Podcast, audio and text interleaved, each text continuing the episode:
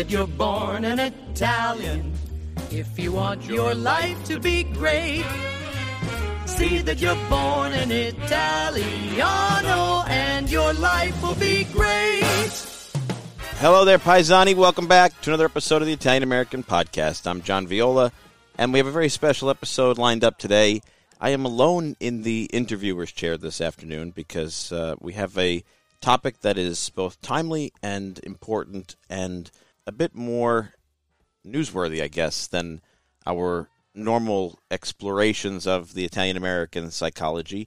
Because today we want to talk about the ongoing crisis in the Ukraine, and our special guest is coming to us from Palermo, Sicily, uh, and we're going to get a chance to look into not only what's going on here in the world that is obviously uh, overwhelming both the news cycle and the popular consciousness, and a topic that could certainly use some explanation for many of us in the audience. And uh, we're also going to get an opportunity to discuss what the relationship between Italy and Ukraine is, what the relationship between Italy and Russia is, and what the current situation in Italy vis a vis this continuously escalating conflict looks like.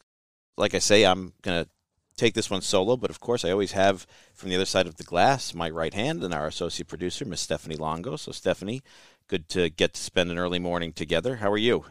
I'm good. How about you? You recovered from San Giuseppe? Yes, we are hot on the heels of uh, the Festa di San Giuseppe this weekend. I was with Rosella uh, filming for Greetings in New Orleans. That was quite a. It's a busy weekend. I got to tell you. That's. I mean, it's for me. You know, I always say, and I really believe it's the best most joyous Italian American weekend of the year, but it's exhausting because it's a lot of work.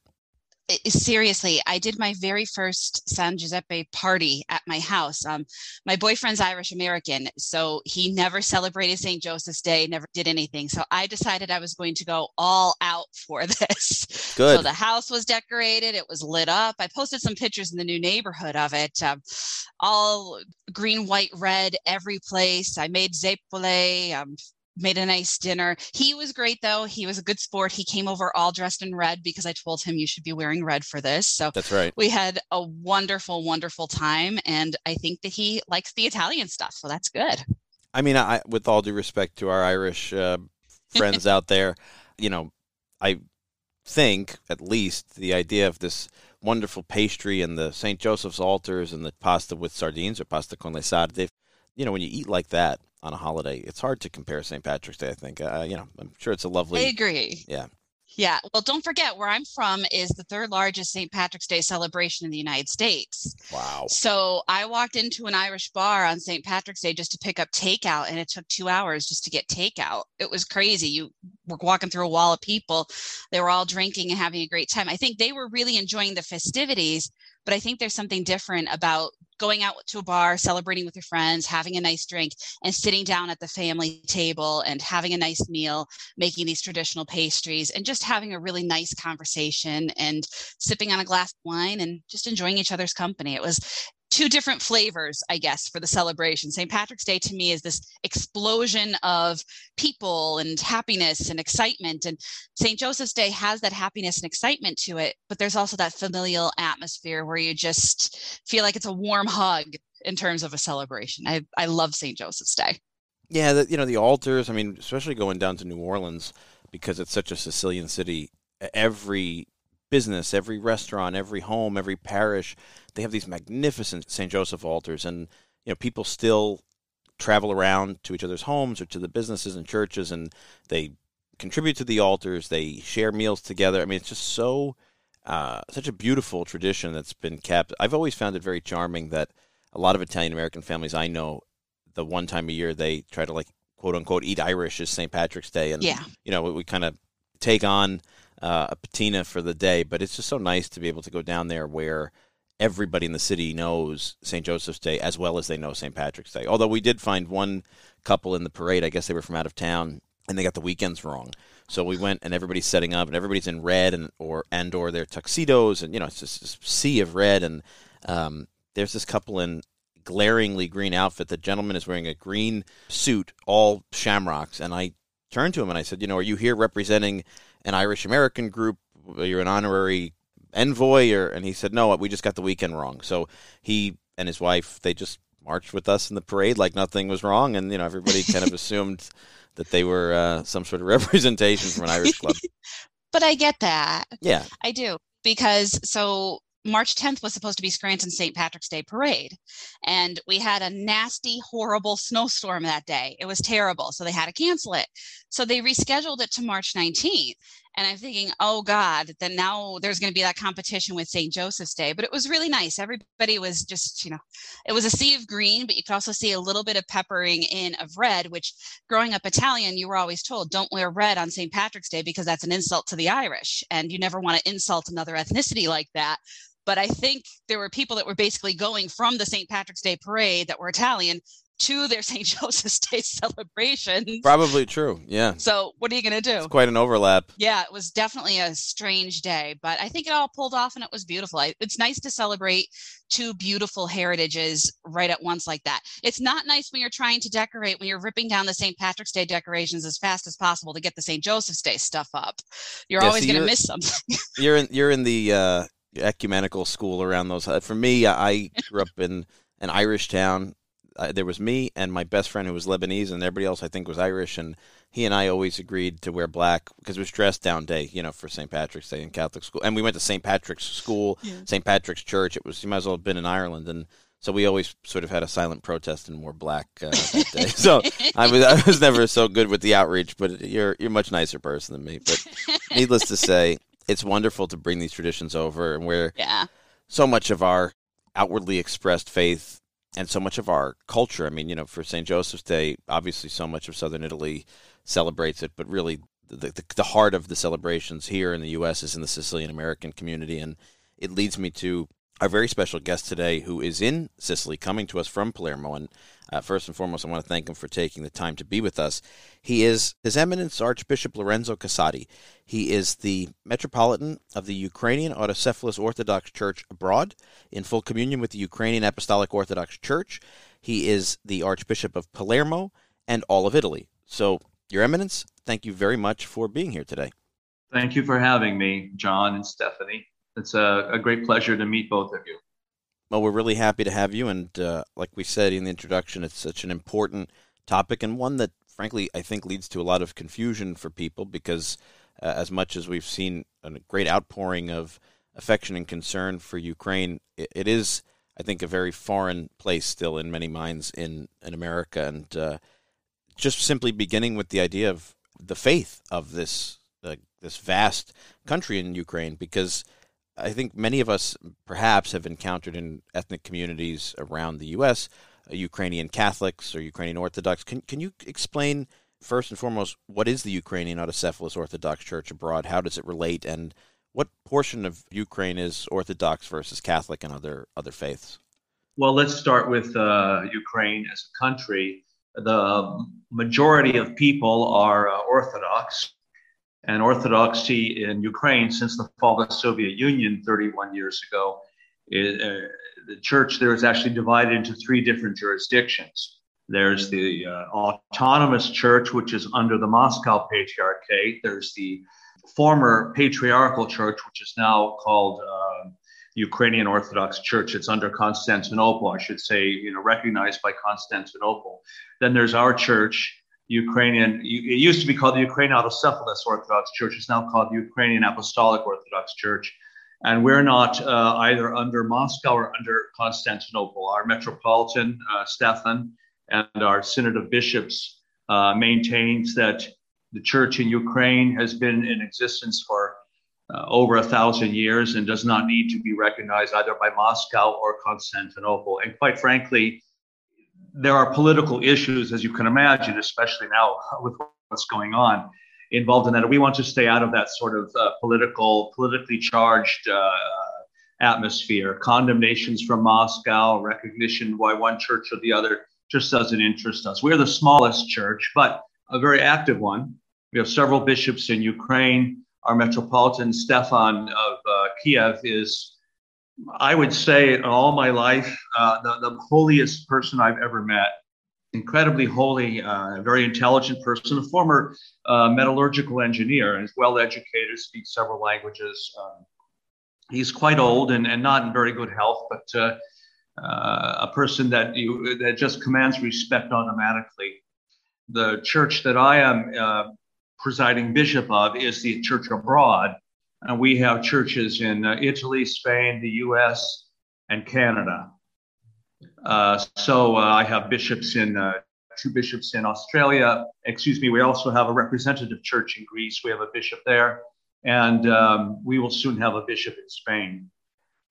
So my job is to coordinate our synod, but we are in full communion with the synod in Ukraine. In fact, I was there three years ago for the bishops' meeting when uh, any thought of Russian uh, aggression was uh, far from anyone's mind. Kiev is a beautiful city, and uh, I'm sorry to see what's happening to it. Uh, most Ukrainians are Orthodox. Uh, some are Byzantine Rite Catholics whose ancestors were Orthodox and for political reasons switched their allegiance to Rome in the 16th and early 17th centuries. There are Roman Catholics of Latin Rite. There are Protestants. There are some Jews and Muslims. And then there are a number of people who don't have any uh, faith affiliation at all. Of course, one can expect that after 70 years of Soviet domination. The situation in Ukraine right now is one of great confusion. Uh, people are being killed. Uh, hospitals, schools, churches, orphanages, monasteries. Uh, uh, today, a shopping mall have been bombed and, and, destroyed. More than 3 million people have fled the country. Most have gone to Poland, but also in the surrounding countries, and some have come here to Italy. I want to talk about those who are in Italy um, in just a minute, but before we begin dissecting as much as we can both the current situation and its relationship to Italy. I'm sure our audience notices your accent is much closer to mine than it is to either a heavily Ukrainian or Italian one. You are an Italian American by birth. Can yes, you... I'm not Ukrainian at all. it's uh, it's our church affiliation. Yes, I'm Italian American. I was born in New York City. I was born in Brooklyn. As as was I. We're in Brooklyn. Uh, Bensonhurst. Well, actually, I was born in Bay Ridge, but we lived in my family lived in Bensonhurst. And how did you end up in, in Italy as part of the Ukrainian Orthodox Church? Well, I was Orthodox long before I moved here, but uh, I came here on a visit and uh, I was asked by some Orthodox priests if I would consider coming here and uh, helping out with missionary work. And uh, I didn't really plan to be here for a long time. Uh, I came to Palermo to assist a priest who had to leave for a few months on a teaching assignment, and then I ended up staying. Uh, it's a rather long story, but uh, I was consecrated bishop in 1996 and uh, elected uh, metropolitan by our Synod of Bishops in uh, 2015. I came to Palermo to assist that priest, but uh, my original intention was go to go to the city that my family comes from. But I ended up staying here and ministering here. So I ended up staying in Palermo, even though my family is not Sicilian. Uh, my father's family came from Modugno, province of Bari. My mother's family came from uh, Catanzaro in Calabria. So uh, it's always, we say, we're always Southern Italians, all of us, whether we're Sicilian, Calabrese, Pugliese, wherever we're from in the South, we're, we're all Southern Italians at the end of it all. Very much true. If we could only convince more Southern Italians to understand that uh, the similarities outweigh the differences, I think it'd be a much more productive relationship between regions. But well, the similarities are quite are quite a few. I mean, we have similar cuisines. Um, we share many uh, foods. We share many customs and traditions. The dialects, which are actually not dialects, they're languages, but that's another story, uh, are similar. Most of them are similar and our, our culture, our way of thinking, our uh, uh, approach to life is, is, is often quite different from that of Northern Italy. It sure is. At the end, we're all Italians and we share a lot, but uh, Southern Italians and Northern Italians have, have certain differences in terms of culture and outlook. And I think a part of that, which is appropriate to the conversation about orthodoxy in, uh, in particularly in the south of Italy or in Italy in general, you know, the Orthodox Church uh, and the Byzantine political footprint lasted much longer in the south than anywhere else. I mean, I guess Ravenna and other other parts up north as well. But you know, th- there was significant populations of Sicily and southern Italy that were Orthodox long into the history of the peninsula. What is the situation today in terms of an, an Orthodox presence? Uh, Well, let's go back a little bit in history. Southern Italy and Sicily were thoroughly Orthodox. When the Arabs came to Sicily in the ninth century, they brought Islam, and there were some Jewish communities. But uh, Islam remained primarily an, an Arab phenomenon here. It was the ruling class's religion. Um, they basically left Orthodox Christians alone. There were some uh, there were some persecutions, but uh, the people were thoroughly Orthodox. And here in Sicily, uh, most people, and then well, all of southern Italy, especially Calabria, Puglia, and Sicily, people spoke Greek. Some some communities spoke uh, spoke the Vulgus, the the descendant uh, language of Latin, which later became Italian, developed into Italian. But uh, the the population was rather thoroughly Orthodox. There were monasteries all over. When the Normans invaded in, uh, uh, in the late 11th century, they came here with papal blessing because uh, the Pope wanted to uh, subject uh, all of southern Italy and Sicily to papal authority and, uh, and also get rid of some contentious Lombards and Arabs along the way. When the Normans arrived in Palermo, they conquered Palermo in 1071 they found 20 Orthodox churches in this city, no Latin churches at all. 20 Orthodox churches, and plus many mosques and, and some synagogues. Uh, what happened was that over a period of, uh, assimilation, the Normans came here speaking, of course, Norman French. And uh, they brought in a certain Latin influence. They brought in um, Roman Catholic uh, clergy from northern Italy, from France, and even from England who took the place as, as Orthodox priests and bishops died off, they took their place and the people were slowly brought into the, into the Roman church. Some communities remained Orthodox, uh, especially in Calabria, in uh, Puglia, Basilicata, and uh, Sicily. But in the 16th century, the Pope at that time sent a uh, cardinal here to uh, encourage the Orthodox communities to transfer their allegiance to him. And so these communities still exist, and they're known as Byzantine Rite Catholics. They are Roman Catholic in faith, but they follow the rites and practices of the Orthodox Church, and they and they have a married clergy as well. That would surprise some people to know that there are married Roman Catholic priests, but uh, they are Byzantine Rite. Even here in Palermo, there's one, I believe, and there are others in uh, various churches scattered throughout the south. I've spent a lot of time in the Byzantine Rite churches in the south of Italy, and uh, one of my favorite places to go in uh, Martorana in Palermo, a magnificent uh, Italo-Albanian church, Yes. known around the world for what is the most important representation of Roger the Second, the first king of uh, United Kingdom of Sicily. It's a fantastic piece of artwork and in a, in a beautiful church and a beautiful liturgy and a wonderful community there. Yes, it is. Uh, the, the churches that are, let's say, indigenous Orthodox, like the Italo Albanians, what about the Ukrainian Orthodoxy in, in Italy today? What what's representation? Uh, let's make let's clarify something first. The the Martorana in Palermo was founded by um, Admiral George of Antioch, who was the prime minister uh, in, in uh, the 12th century.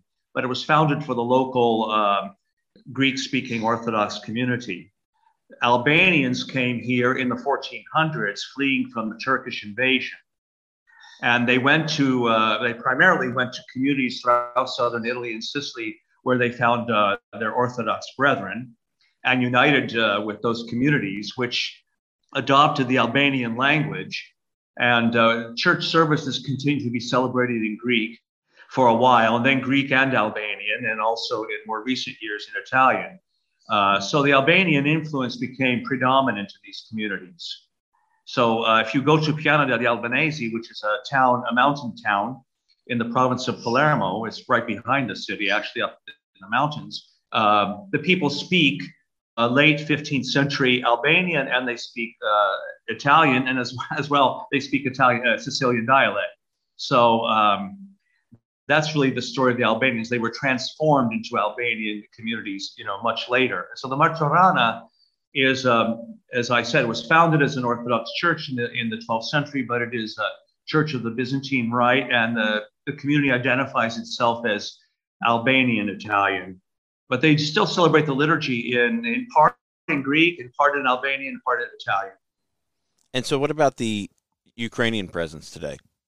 Well, the Ukrainians, ever since the fall of the Soviet Union in 1991, people have been pouring into Italy from southern, from uh, Eastern European countries. We have a very strong Romanian uh, presence here in Italy. Actually, now as a spoken language, Romanian has become the second language spoken in Italy. Wow. It used to be Arabic as a second language, but now that's long been superseded by uh, Romanian. Hmm. But people have also come from Russia, Ukraine, Poland, some from Bulgaria and Serbia, uh, and other Eastern European countries, as well as because of the European Union, there are people here from all over Europe. Palermo itself has become an international uh, community. It's predominantly Sicilian, of course, and, and, and, those who are not Sicilian are still a small minority, but there's a flavor of, uh, of international culture here as well. Ukrainians, um, at the time of the fall of the Soviet Union, uh, started coming in Though I would say probably most Ukrainians came here in the year two, in the 2000s. They mostly came as women working as caregivers and um, house cleaners, etc. But that that has changed. Men have come as well. Families have been established. Uh, people do all kinds of work. Um, there's a small but vigorous Ukrainian community here in Palermo. There's a Russian Orthodox church here in Palermo where some some Ukrainians went to church until recently there's uh, there's also a, a, Romanian patriarchal church here, but our church is Ukrainian. But most of our people, the people who attend regularly, are Romanian, some Italian, and a couple of Ukrainians. Church attendance in Ukrainian has not been very high. Really? That's due to 70 years of, of communist oppression, of course.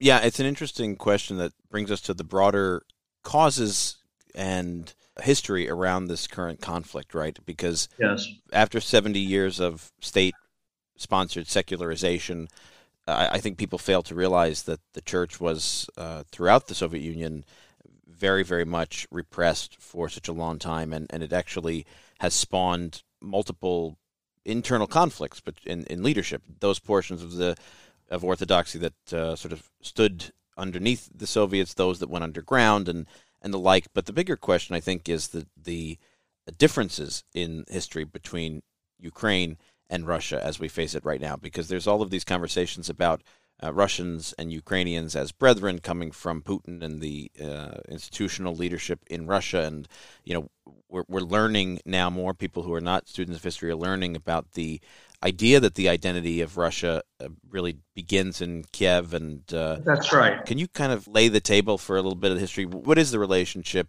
Well, let's look at the history of it. Um, the Slavic peoples of Eastern Europe were uh, converted, at least the, the, the, process of conversion to Christianity took place under St. Cyril Methodius, two brothers uh, who uh, invented the Glagolitic, what we would call the, the, uh, the Cyrillic alphabet uh, in the in the ninth century, and uh, eventually uh, uh, priests and bishops came in from other parts of the of, of southern Europe.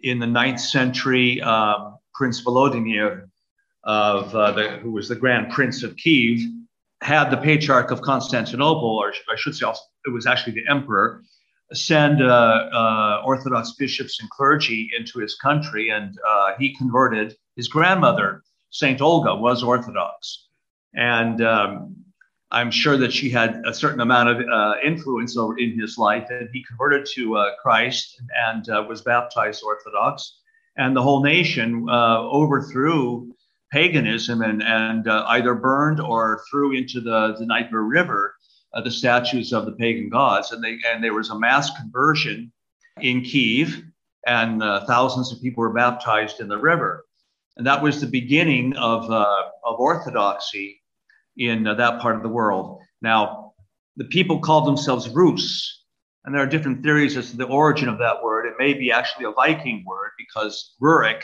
the Viking who was asked to become uh, the prince of, uh, of the Slavic, the Rus people, was uh, from from Scandinavia, And then uh, his descendants became the grand princes of the various uh, cities in what is now Ukraine. Um, what is called Russia now, which takes its name from Rus, became Orthodox much later. And uh, in fact, uh, the church's primate was Metropolitan of Kiev. And then uh, in the late Middle Ages, the Tsar got the uh, Patriarch of Constantinople to agree to transfer the primacy of the church from Kiev to Moscow. Moscow at that time was becoming a city. It had just been a little village year, uh, centuries previously. And uh, this is how the church ended up with this primacy in, in Moscow. But the Ukrainian church always kept its own identity, and they always looked to Kiev as, as, their, uh, as their mother church. Uh, the Church of Kiev, now Westerners often say Kiev, but the proper pronunciation is Kiev, uh, is really the mother church. So when uh, the Soviet Union fell, uh, a, a, great many Ukrainian Orthodox uh, decided that they were not going to be under Moscow anymore. That they were going to revert to their uh, to their their own roots and recognize uh, the the patriarch, rather the metropolitan Kiev as their um, primate. This is the beginning of the, the ecclesiastical issue in recent years. And let's talk about the political separation because, as I understand it, and I'm, I'm not a great student of Eastern European history, but I, have done some work and, and research as I understand it, the political entity that is at one point was the Ukrainian Soviet Republic and is, is now the, the borders of Ukraine. For many, many centuries, portions of what is modern Ukraine were under the Habsburg dominance from the Austro Hungarian Empire. Yes. In the west of the country, the east under Russian dominance. It's only after the Second World War that a separate Ukrainian Socialist Republic is created. Is that correct? Yes, let's also mention that uh, the part of the North was under Polish domination.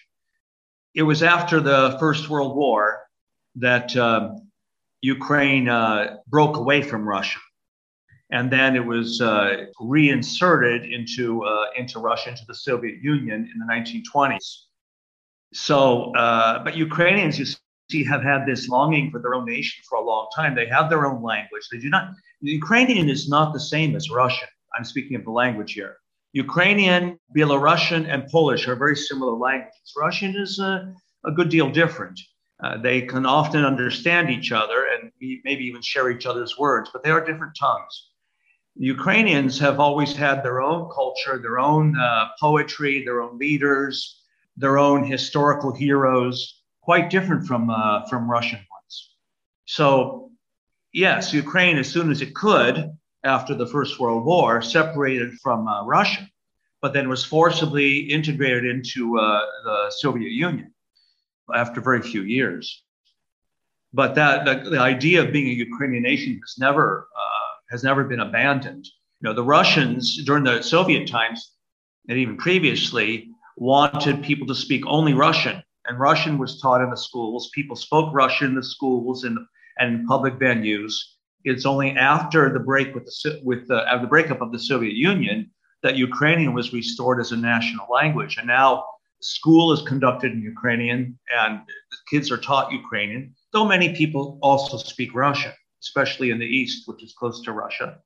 So, but yes, Ukraine is has its own unique culture. It's not the same as Russian culture, similar but not the same. And and yes, if Russians say that Ukrainians are their brothers, to some extent that's true but then uh, then why are they attacking their own brothers? You know, that's a, another issue. That's a question many of us are asking right now.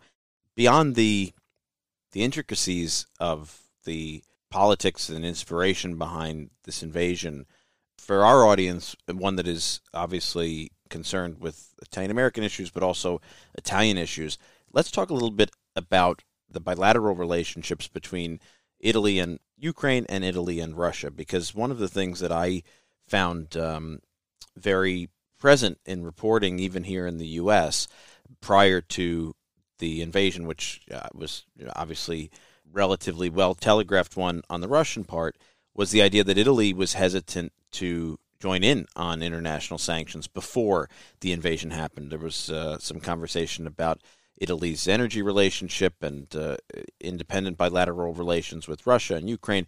What were the pre existing relations prior to the invasion? Prior to the invasion, the primary issue was economic. Think of this uh, Italians devour huge quantities of pasta and bread, and we do not grow enough wheat in Italy to meet those needs. Okay, most wheat used in Italy is imported from Ukraine and Russia, particularly Ukraine. And so there's a there's a, a strong financial link there too. What about Italy's relationship to Russian energy? You know, um, we can say that Germany gets a lot of its energy from Russia and other countries as well. To what extent Italy's energy comes from Russia, I'm not exactly sure, to be quite honest with you. There are a lot of debates about that on TV and, and in the newspapers. I have not arrived at my own conclusion about that subject, but uh, a relationship with Russia is considered important. Uh, primarily, I think, because of, of uh, the importation of wheat and other products. But um, to what extent we rely on Russian energy, I'm not really sure because we do get energy from other sources as well and from our own sources. How about the economic considerations around Russia and Ukraine as a market for Italian luxury goods? Because I think that there's uh, a sense that Italian products are desired around the world. I know that the bilateral yes. ec- economic ties with uh, China are are very substantial, and you know Russia and uh, obviously so many of these brands now are pulling back from doing business there. Is is that something that's considered in the popular conversation right now? I, I don't know that that's a major a major uh, factor in, in, in the relationship between among our countries between our countries. The Italian uh, exported products like uh, um, Versace, etc., are expensive products, and people in Ukraine don't have that kind of money. I, when I was there, I noted how inexpensive for, for an Italian or for an American, for that matter, it would it would be to stay in, in Kiev, because Kiev is uh, very inexpensive uh, from our point of view. But from their point of view, it's quite expensive because they make very low salaries. How they could possibly afford luxury products, I don't know. I mean, it's certainly a modern country. They have flat screen TVs and internet and computers, etc. But these are pretty much standard everywhere now luxury objects that aren't really a necessity, such as uh, uh, Italian leather products, I think uh, are just not a major issue. People don't have that kind of money. Well, if we put the economics aside, we also face an incredible humanitarian crisis right now. And well, this is the, this is the main thing right now. Yeah, we're talking about a country of how, how many millions living in Ukraine right now, but prior to the invasion? I believe the it was it's 44 million. Don't hold me to that, but I think that's the that was the correct that was the number of people. Of which three million have already fled. More than three west. million. More than, more than three million. million, and more and more are fleeing. How many have made their way to Italy? There were pre, prior to the conflict, there were 150,000 Ukrainians in Italy. How many there are now, I don't know, because people are just starting to arrive. Most have gone to the north, but some are coming here to Sicily as well. I've had quite a few phone calls and contacts, other contacts from local people who, who want to uh, uh, offer rooms to uh, Ukrainian children or Ukrainian families, people who are, of course, sending, uh, as we do, uh, food and, and clothing to Ukraine. How many will end up here in Palermo and Sicily in general, I don't know. Most go to the north because that's where most of their people have settled. And so they look for their relatives. They go to stay with their relatives if it's possible. But that's where you're going to find most Ukrainian people in the north. And what has the Italian government's uh, policy been like? Uh, oh, very open to receiving uh, to receiving these migrants, well, migrants, these refugees, I should say. Very open to it. Uh, the churches are helping too. Uh, by the way, returning to the to what we were saying about economics, and I mentioned how Italy imports a lot of flour from uh, uh, from Ukraine. We think of it of tomatoes as being a specifically Italian. Um, well, it's not a specifically Italian dish, but I mean that uh, uh Italian being very important in Italian cuisine, especially Southern Italian cuisine. Do you know that probably I wouldn't say most, but a, a good percentage of our tomatoes come from Ukraine? I didn't know that. No. Oh yeah, quite a bit of our tomato sauce is from Ukrainian tomatoes.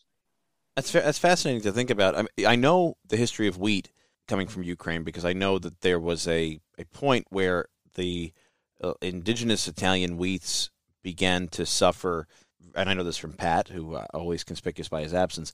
A hardier strain of Ukrainian wheat was brought in. Uh, this is, I think, I think in the 1830s and 40s, particularly in the South, and has become the predominant one. So much so that many of the indigenous varietals uh, are no longer grown, even when they are grown in Italy. So I, I, it's a deep and long history, and one that both places have been self-aware of even from that time. This idea that we are eating the abundance of, of Ukraine in, in so much of our particularly wheat heavy diet, as you mentioned. It's obvious that the relationship between the two peoples is one that will continue to evolve now with this refugee crisis. If the Italian government is supporting the presence of refugees, how are the Italian people reacting? Well, obviously in favor. Italians are very compassionate people. Uh, they're very much in favor of, of helping Ukraine. Though I don't think anybody wants to see uh, the war go beyond the borders of Ukraine.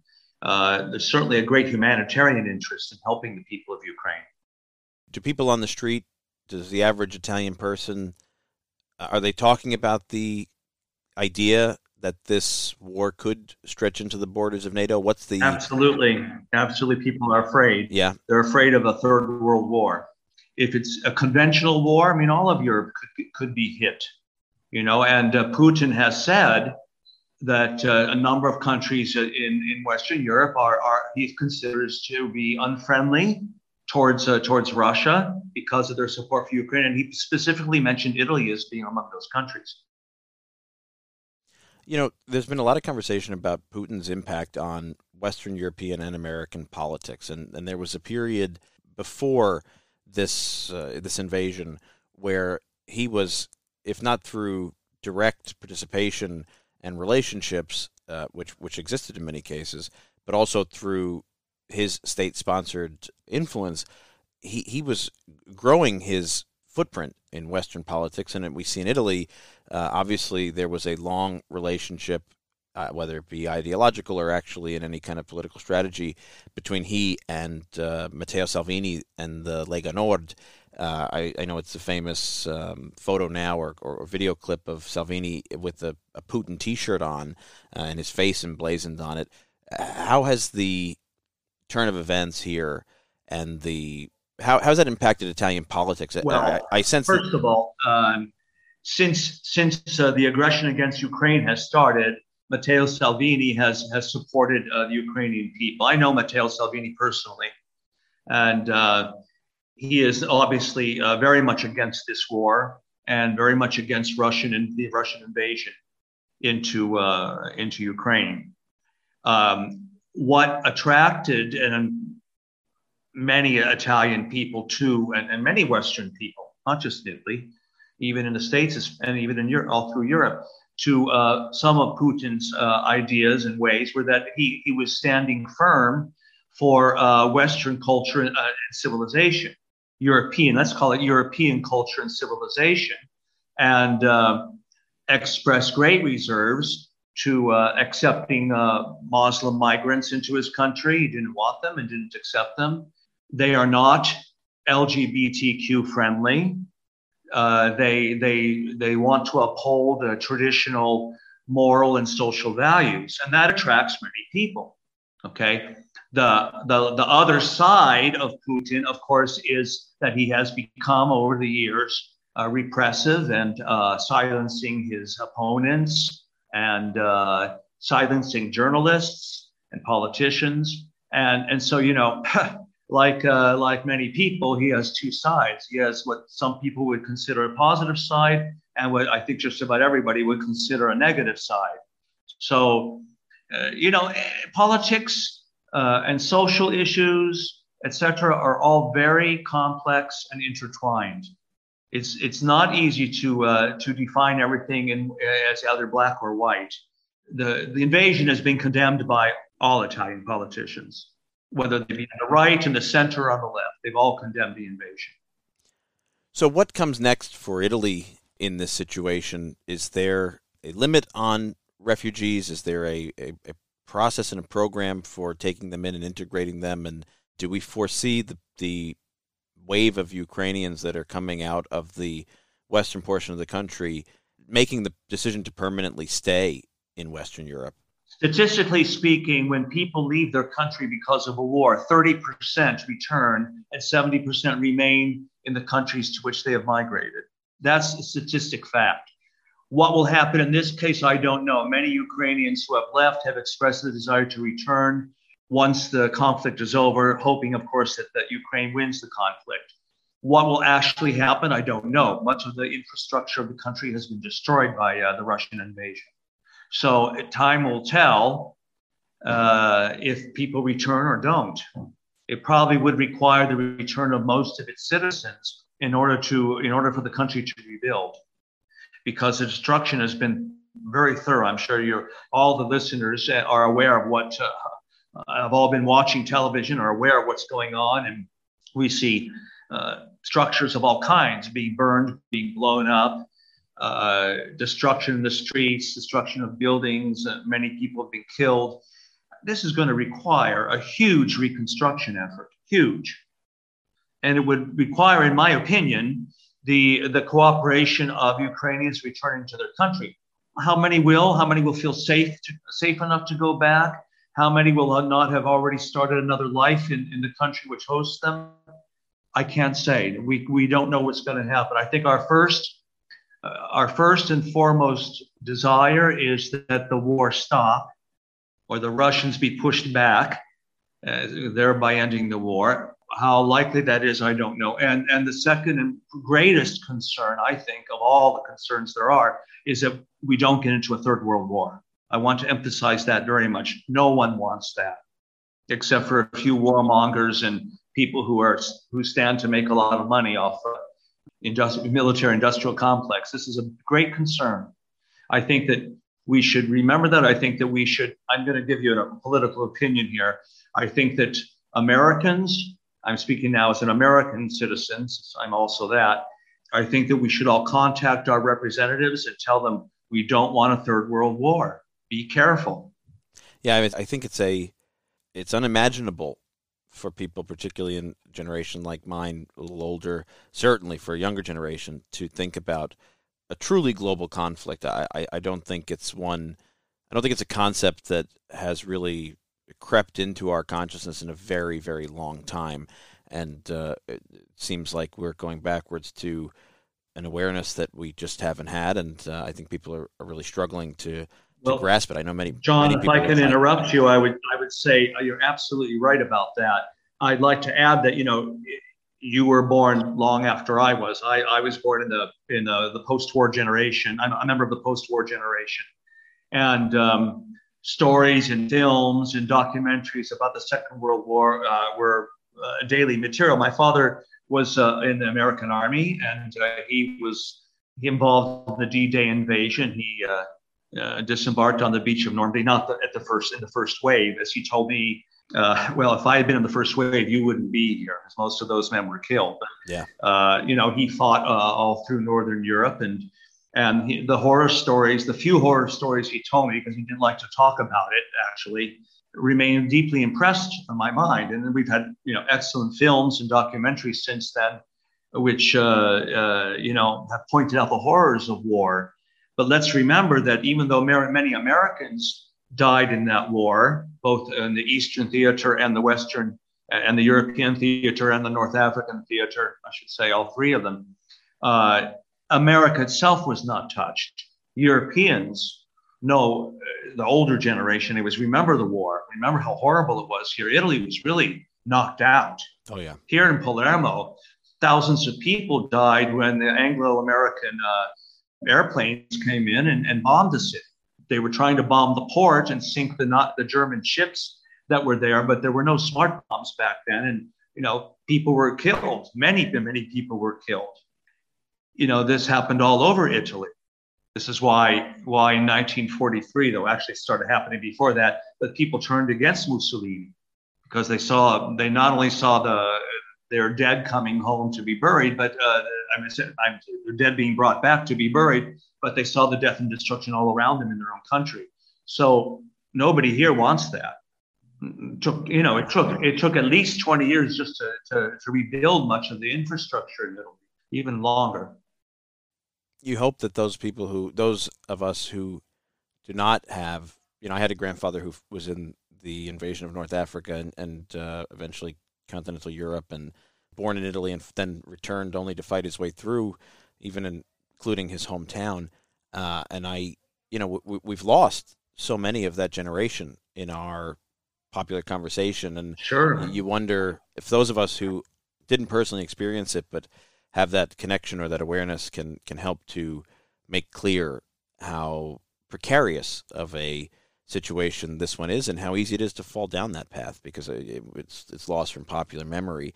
Uh, so, as someone who can share the identity of American, Italian, and Ukrainian, do you foresee, as this continues to evolve, Ukraine coming closer to its European identity? Uh, I, I, I can't imagine it evolving closer to a Russian identity or this idea of it uh, being sort of a, a, a bridge between the two. What's the future of, of Ukraine in, in that sense? Ukraine wants to be in NATO, but that would that would constitute a direct threat in Putin's eyes to Russia. Um, there have been assurances that Ukraine will not be admitted to NATO. Then others are talking about admitting Ukraine to NATO. Of course, it all depends on what happens. Yeah. And this is all just uh, just talk until until uh, the air is cleared. Uh, to mention I, before I answer your question, I want to mention this that you know for for decades it was the West against the Soviet Union and its satellite countries. Once communism fell and those countries broke away from uh, Moscow dominance, Russia found itself um, up against NATO countries. It had the buffer which was composed of the Warsaw Pact countries. That buffer is gone. They don't want to see the countries neighbor, the neighboring countries like Belarus and uh, and Ukraine and the Republic of Moldova. They don't want to see them in NATO because they would feel hemmed in, and I understand that. Um, an opportunity was lost years ago uh, when Putin said to President Clinton, I believe it was in the year 2000, what would you think of, of Russia coming into NATO? And he got no response. He brought that up again on more than one occasion to succeeding presidents, and it went nowhere. I have this theory, I should say, that if NATO had worked towards including these Eastern European countries that don't form part of it, perhaps there could have been a mutual let's say brotherhood, a mutual understanding created. Perhaps, you know, I'm giving here, here some my own opinions, uh, you know, observing the political and social situation. I'm giving here just my own opinions. I haven't really discussed this with too many people, but the few I have talked about it with agree with me that perhaps NATO could have been the, the umbrella organization which could have brought in the countries I've mentioned and, um, and created a united Europe now, that didn't happen. That opportunity was lost. So we've got a situation of great conflict here in which Ukraine would like to be part of it, but should we admit Ukraine into NATO is another question that has to be thoroughly investigated after the war. Being part of the European Union, that's another matter. That's another matter. They might want to think twice about that. Being in the European Union is not all positive, I can tell you. That's we we see many, many. I mean, prior to this, we, we certainly saw a a diminishing sense of pan Europeanism politically uh, in in many of the countries in the union. Uh, There's good reason for that. It's a, certainly a complicated union for sure. I oftentimes think back around, you know, the idea that uh, in the Gulf War, there was opportunities to work with the states of the former Soviet Union and opportunities to enforce and encourage a a broadening of that global order away from a, an American uh, hegemony, and uh, I, I, can understand the sense of opportunity lost to integrate the, what what was becoming a very different Russia more closely into our global strategy, and uh, here we are today. You know, all of these different things that have happened in uh, in, in Georgia and in Chechnya and in Crimea, and then yes. ultimately the one that's sort of the straw that breaks the camel's back is here. Uh, from a perspective as a a faith leader, what can our listeners do? You know, one of the things we've encountered is um, I think it's hard for people to see how to best support those who are suffering most, which are the people in Ukraine. I know, you know, we've had seen some programs come our way from Italy, from the Italian Foreign Ministry, and mm-hmm. uh, what's what's the best way, in your mind, at least that you're aware of, for people who do want to support those suffering in Ukraine to actually lend their support?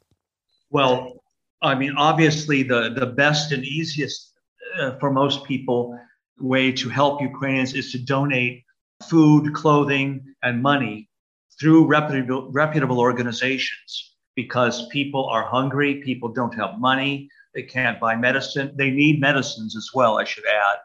Uh, they need clothing, especially children's clothing. They need food. Many people are starving. Wow. Um, so I would say contact your local charitable organizations uh, through the churches. They seem to be the most active. Orthodox churches in the United States, Roman Catholic churches, and others, I'm sure, are uh, also involved. So donate what you can. You can donate. If you're going to donate online, check out thoroughly uh, the organization to which you are donating. I know that there's um, the Red Cross is doing very good work there. Okay, that of course is is is paramount right now, but also extremely important. I would say the most important thing to do on the spiritual level is to pray for Ukraine, pray for the people, pray that the leaders on all sides are enlightened enough to stop this war and to not let it expand. You know, the world is in great danger right now. We have to have faith in God to help us, to, uh, to enlighten our leaders, so the leaders do not make decisions which run counter to humanity and to peace uh, and to and to brotherhood. This is, I think, it's important that we make ourselves heard with the politicians. We help the people of Ukraine with our donations, and that we assail heaven with our prayers. Well, you're absolutely right.